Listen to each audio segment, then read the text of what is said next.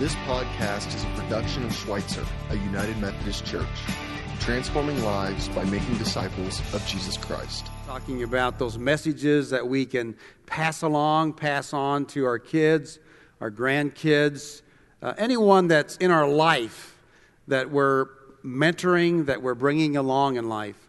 And we've talked about how uh, what adults need to know. We've talked about what kids need to know.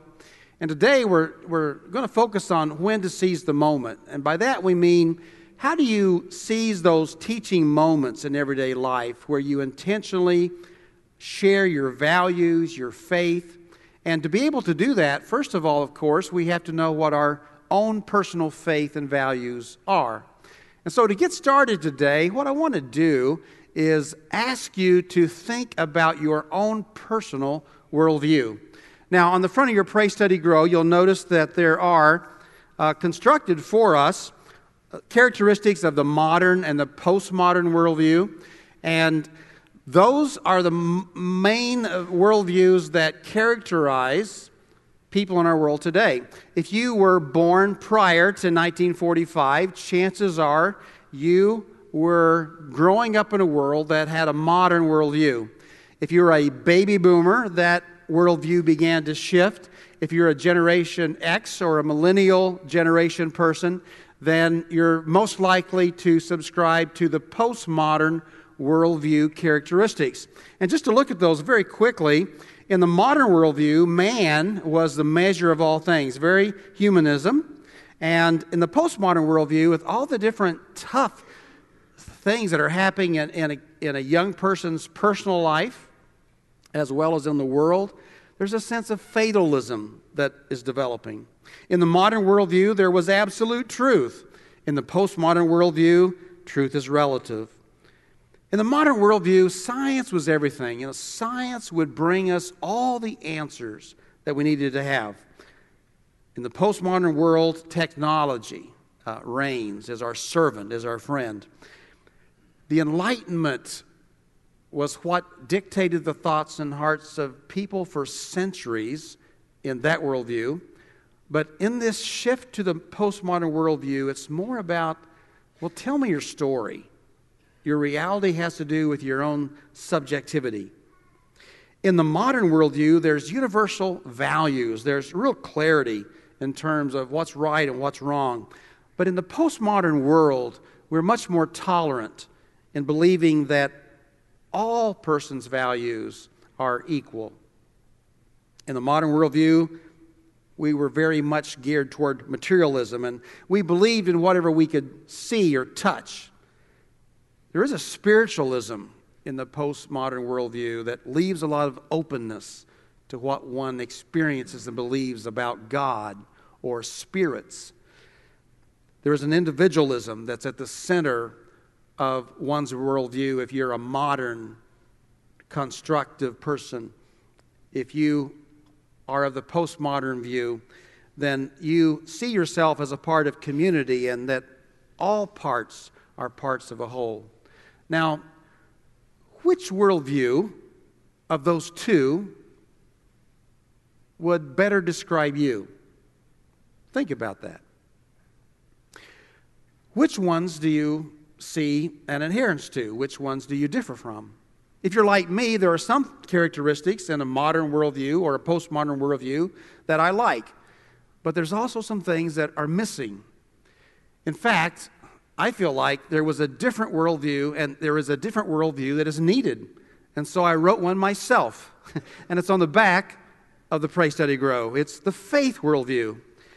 This is my personal worldview that is rooted in what I sense is the historic, real Christian faith. Here's my worldview I believe in providence. I, I, believe that God is sovereign over heaven and earth and over creation, and that everything that happens may not be God's perfect will, but God being providential and sovereign is able to bring what happens in alignment with his purposes and his truth. And so that to me is very comforting because when I mess up or I see all these messes in the world going on, hey, I know that there's an ultimate authority and reality out there that, that's still providential. I believe that truth is revealed through Jesus Christ. Now, you may say, well, that's an awful narrow worldview. But I believe that Jesus Christ expands and broadens and rearranges my worldview in a way that I could not begin to imagine. I believe that Jesus Christ is the ultimate truth. He is the unique, absolute Savior of the world. And so He is the ultimate source. The God I know in Jesus is that truth. I believe that science and technology are wonderful tools and servants, but they're, they're not the source of ultimate satisfaction or answers. That science doesn't give us everything we need to know. I believe that uh, in the narrative of faith, that I only understand my story as a part of God's story. And as I read the scriptures and I read the story of God, so many times I realize I'm reading about myself. In fact, I do not believe that I can find my own identity or even an understanding of who I am apart from the story of God. I believe in, in a balance of values and tolerance. You know, in my worldview, um, I see that sometimes we have been too black and white in thinking there's just too much clarity about what's right and what's wrong. I am also uncomfortable with a world where everything is gray and there doesn't seem to be any sense of black and white. And so, in my worldview, there's a sense of there's black, there's white, and there's gray. In my understanding of spirituality, I believe that I have been reconciled and transformed by God through Jesus Christ. I don't believe this has anything to do with me. I don't think this has anything to do with my, what I've done or deserve. But I believe that God reached out to me while I was messing up. And God has cared about me in His grace long before I even gave, gave Him a thought. And there is a love that woos me and draws me to Him that is manifested ultimately in the cross and that Jesus defeated death in his grave through his resurrection. And it is through that life and death and personal knowledge of Jesus Christ is ultimately my, response, my spirituality. And, and that's how I view and see the world. And then finally, in, in the sense of community, I believe that Christian community is the ultimate community, and it's something that is created for us by God. We don't create Christian community, but we can participate in it. We can choose. And it is the richest, deepest experience in life to be rooted and grounded and journey together with brothers and sisters in Christ. Now, I want to pause right here. I'm going to ask the people at Renovate to do the same thing. I'm going to give you a minute of just silence to ask yourself what is your personal worldview? What do you believe and what do you not believe and why? And you may want to turn to your neighbor and say, What's he talking about? Or when do you think this sermon's going to be over anyway? But I'm going to give you a minute. What is your worldview?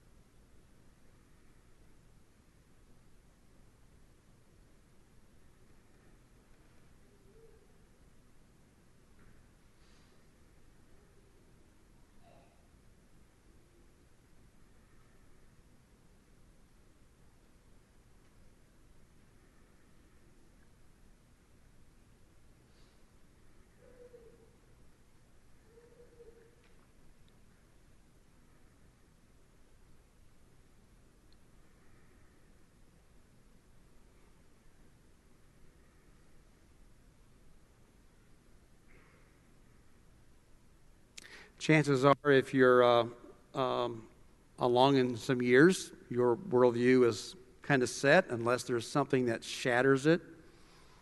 There's a crisis you go through. If the younger you are, the more that that worldview is still taking shape. We're going to shift gears right now. We're going to look at a biblical story. And we're going to look at that time when Moses is leading the people of Israel into this land that's been promised for them.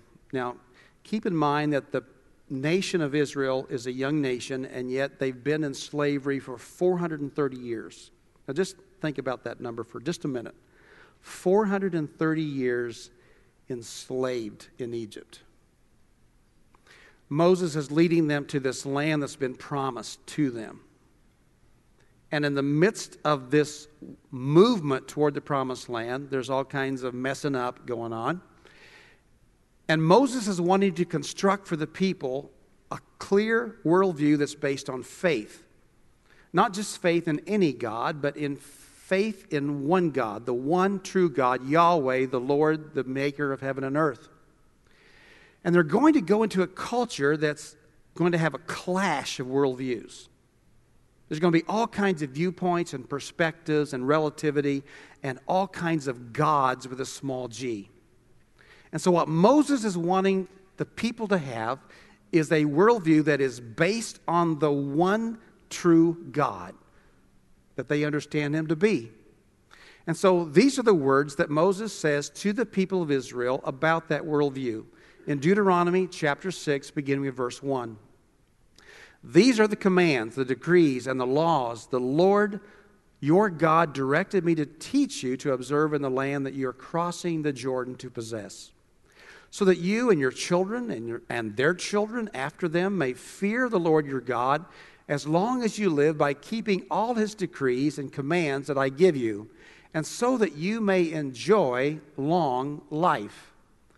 So God's doing this because he cares about his people. Hear, Israel, and be careful to obey so that it may go well with you, and so that you may increase greatly in a land flowing with milk and honey, just as the Lord, the God of your ancestors, promised you. And here he continues Hear, O Israel, the Lord our God. The Lord is one. Love the Lord your God with all your heart, and with all your soul, and with all your strength. These commandments that I give you today are to be on your hearts. Impress them on your children and talk about them when you sit at home and when you walk along the road, when you lie down and when you get up. Tie them as symbols on your hands and bind them on your foreheads. Write them on the door frames of your houses and on your gates. Now, did you notice that in these words, Moses essentially tells the people to do two things about God? He tells them to fear God in verse 2, and he tells them to love God in verse 5. Now, you may want to say, well, which is it, Moses? Are we supposed to fear God or are we supposed to love God? What does it mean to fear God? Does it mean to be in a trembling sense of fear? Does it mean to have that kind of sense of a God that's not approachable? One of my favorite verses in 1 John chapter 4 says these words in the New Testament that there's no fear in love, for perfect love, love that's made complete, a love that's mature, cast out fear. For fear has to do with torment or judgment. The one who fears is not made perfect in love. And so the fear that God is calling us to is not a trembling sense of fear, although there is a sense that we never fully lose that completely. But it is a fear that has to do with respect and reverence and honor and awe. In fact, I'm not sure we can really love someone and not revere and respect them. And so we get this sense that what we're called to do in in our worldview, in what we pass on, and what shapes us, is a deep sense of reverence and respect and love for God. Now, how much are we supposed to love God anyway? How much of ourselves are we supposed to give over to God? You ever think about that? How much God do you really want? You want 25%? A little bit more, a little bit less? How much does us does God want? Everything. He wants it all. What, is, what does God say in the words? Love the Lord your God with all your heart. In the Hebrew understanding, heart included your mind. So it's the seat of emotions, it's the will, it's, it's all that we've got. Love God with all your soul, your total person, and love God with all your strength, all you got. All of it. Really. Everything. Uh, not just part of the time or wherever we are or whatever we're doing, but it's really the only way it works. It's really all or nothing.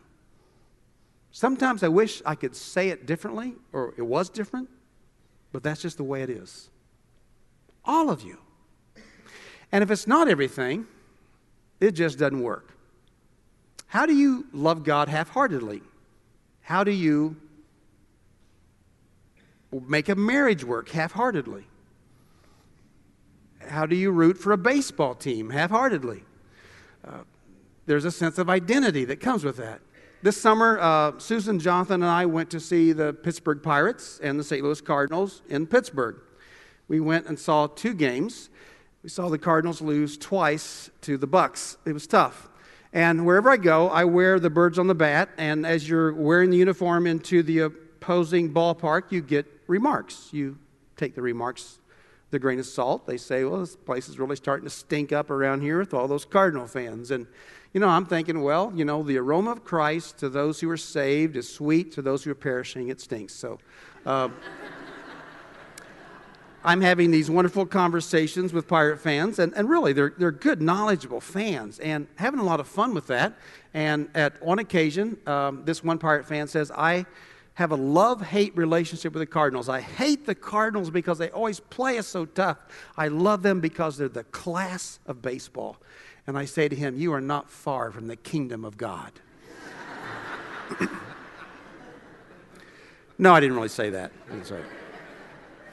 But it was tough. It was tough being there where you're the only one rooting and yelling in your section. And I'm here to tell you that at, there was at one point where um, the Cardinals were losing their second game in a row, and I'm not a happy camper. And the fans around me are really giving me what for.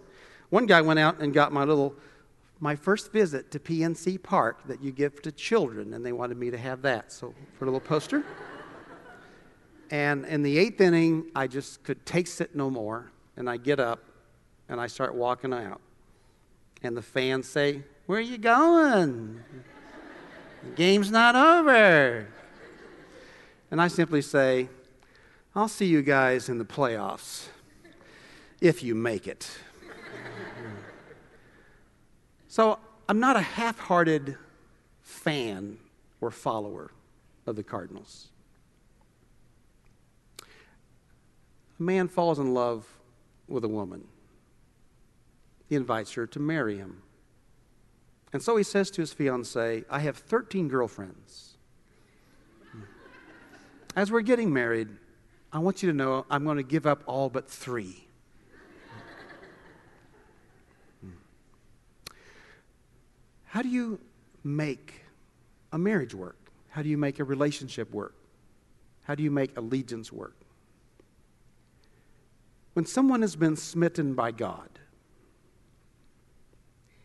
it becomes very difficult to hold anything back. In fact, I can't think of anything more miserable than trying to follow God half heartedly. It's hard to do a job half heartedly, it's hard to do a marriage half heartedly. What does it mean to be smitten by God? if God really is the creator of the universe and everything in it, if God loves me with an undying love, if God demonstrates his love to me while I'm messing up and a sinner, Christ dies for me, if God was raised from the dead, and that's my ultimate hope in being, if I'm came from God and I'm going back to God. When things are so screwy in the world, how can I not give allegiance to a good, righteous, holy God. How can I hold anything back? And that's got to be, isn't it, the ultimate way that we're shaped and formed? It's not just a worldview, it's a way of doing life. And it's what we're called to do. And we can't help ourselves if we've been smitten by the one who loves us with an everlasting love. Well, how do we do this? Moses says, Do it. Teach it in everyday life. Teach your children. Pass it on. When you rise and when you get down at night, when you walk, when you sit, you know, he uses this strange language about wrapping it around your arms and your hands. They literally did that and writing the Shema, the, the love of God, around their.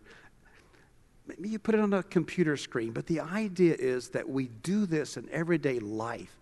We take those teaching moments, we take those times in everyday life when things happen unexpectedly or we're going through the day and we have this moment. We tell our children, our spouses, our partner, our, the people that are our friends in our life, we we talk about how faith must and does shape and form everything that we do. And it's in those daily moments as well as those big moments that come along every once in a while that, that shapes and frames us in a way that children will never forget. You know, that's one of the reasons I talk about my grandmother in, in practicing prayer is I really believe that we cannot construct for children one hour a week at Schweitzer or reconstruct or deconstruct in one hour a, a worldview of faith when they're not given that at home and they're certainly not primarily exposed to that in the world. It just isn't going to happen. And so, what an opportunity for us as adults, as parents, as grandparents to intentionally be leading and guiding other people. And Practicing Prayer is a book that's very practical about six weeks, five days a week, doing the daily exercises that practices that experience. So I want to encourage you to, I want to seize this moment to encourage you to not just purchase the book, but and not read the book, but to use it as a guidebook for six weeks and you'll be in a different place in six weeks. And then what about those big moments? You know, when your kid messes up. Uh, I get this question a lot. You know, what am I going to do because my child did this? I think back to the time when I was 16 years of age. October 2nd, 1970 is a day I will never forget. Four of us guys were driving the family car. I was actually driving the family car, the 1969 Chevy Impala. Gerald Finch was to my right. Junior Bruce and my brother Roger was in the back seat. We just dropped off a couple of girls. We'd come from the Friday football game at Putnam County, where the Unionville Midgets play, one of the worst mascot inappropriate, politically incorrect names you could ever think of, but it was the Unionville Midgets. Just a little side information there. Um, we dropped the girls off. We were a mile from home, and the guy said to me, Robert, uh, give us a thrill. And so I intentionally start fishtailing the car on this gravel road, and it's got a few uh, tops to the hill. And after the first couple of swerves that were intentional, I began to make broader swerves that were not intentional. I quickly lost control of the car, and I managed in within seconds to turn my, my family's car over in a ditch. And so there we are, the four of us. This is before seatbelts. And Gerald Finch, to my right, breaks the silence by asking the question Is anybody dead? and for seconds, it seemed like an eternity. Nobody said anything. And then my brother broke the silence by saying, Robert, I can't believe you did this. And so we get out of the car, we look each other over, there's not a scratch miraculously on any of us. And we make the one mile walk home to tell the parents. My father surveys the damage. I remember him uh, looking at me uh, in the eye and saying, I guess we'll just drive the D pickup. It's the only curse word he ever said. And out of that whole experience, I went through a time where I was scared to death to drive. I drove the family pickup, the old 64 Ford. I managed to put a scrape on it when I went too close to a fence post. I remember parking the Allis Chalmers one night and I knocked a headlight out of the, out of the tractor. I was in a real driving slump. And when the car got back, I refused to drive it, but my father insisted that I get behind the wheel. No time did my father ever give me a hard time for all the infractions I was putting on the family property. And from that experience, I learned these two big lessons from my father that the way to overcome fear is to face it. And I was more valuable than a car or truck or tractor or any piece of property the family could own. Those things I learned from my father, not because he said them, but because he did everything to reinforce those lessons. You and I seize moments every day. And there's those little daily moments that we can intentionally verbalize or demonstrate our faith. And there's those big moments in a kid's life where how we respond and how we react and that reinforces everything about what they believe that we believe. I want to encourage you to think about your faith, think about your worldview. What is it? What's the values and the faith that you have that you really want your kid or the next generation to get? And how will you use the moments of every day to pass that on.